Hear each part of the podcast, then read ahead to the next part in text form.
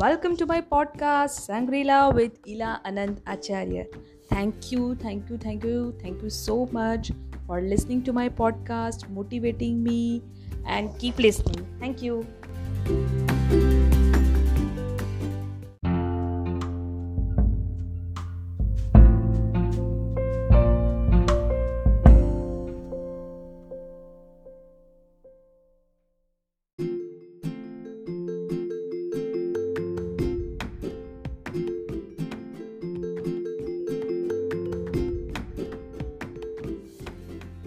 So in today's episode, we are going to talk about conscious mind.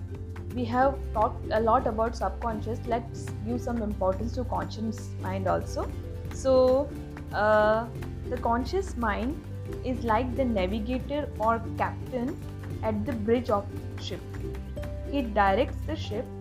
He sends orders to men and women in the engine room.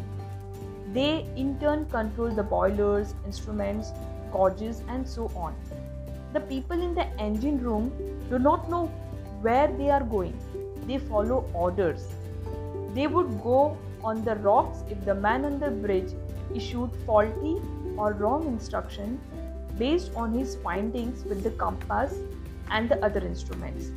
The people in the engine room obey him because he is in charge, because he is supposed to know what he is doing. The members of the crew do not talk back to the captain, they simply carry out his orders. So from this we can say that the conscious mind is a reasoning mind, it's a logical mind, and it is the mind which has the choice.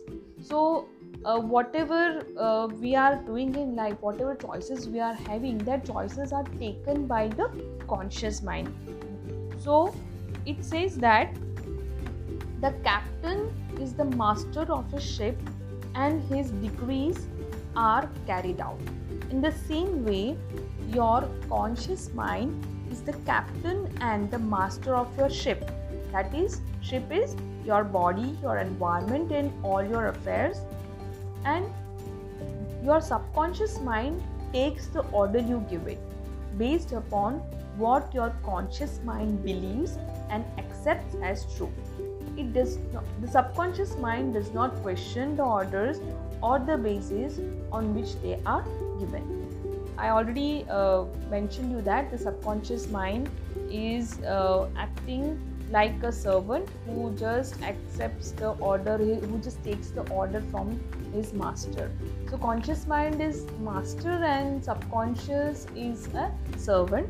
But subconscious mind does not think. It does not logically think, it does not do the reasoning, it doesn't have a choice. But the subconscious mind is having more power than the conscious. So, if we repeatedly say to ourselves that I can't afford it, then our subconscious mind will take it and it will act accordingly, that I can't afford a car, I can't afford a luxury house, I can't afford a big salary.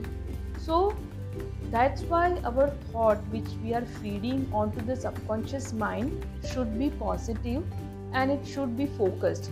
That is, we have to say to our subconscious mind that yes, it is possible for me to do this work.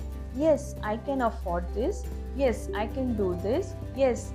So every time we say yes to the subconscious mind, it is going to make it happen for us into our reality. So for us, it will be better if we always consider positive things and positive language for in our day-to-day life. Okay.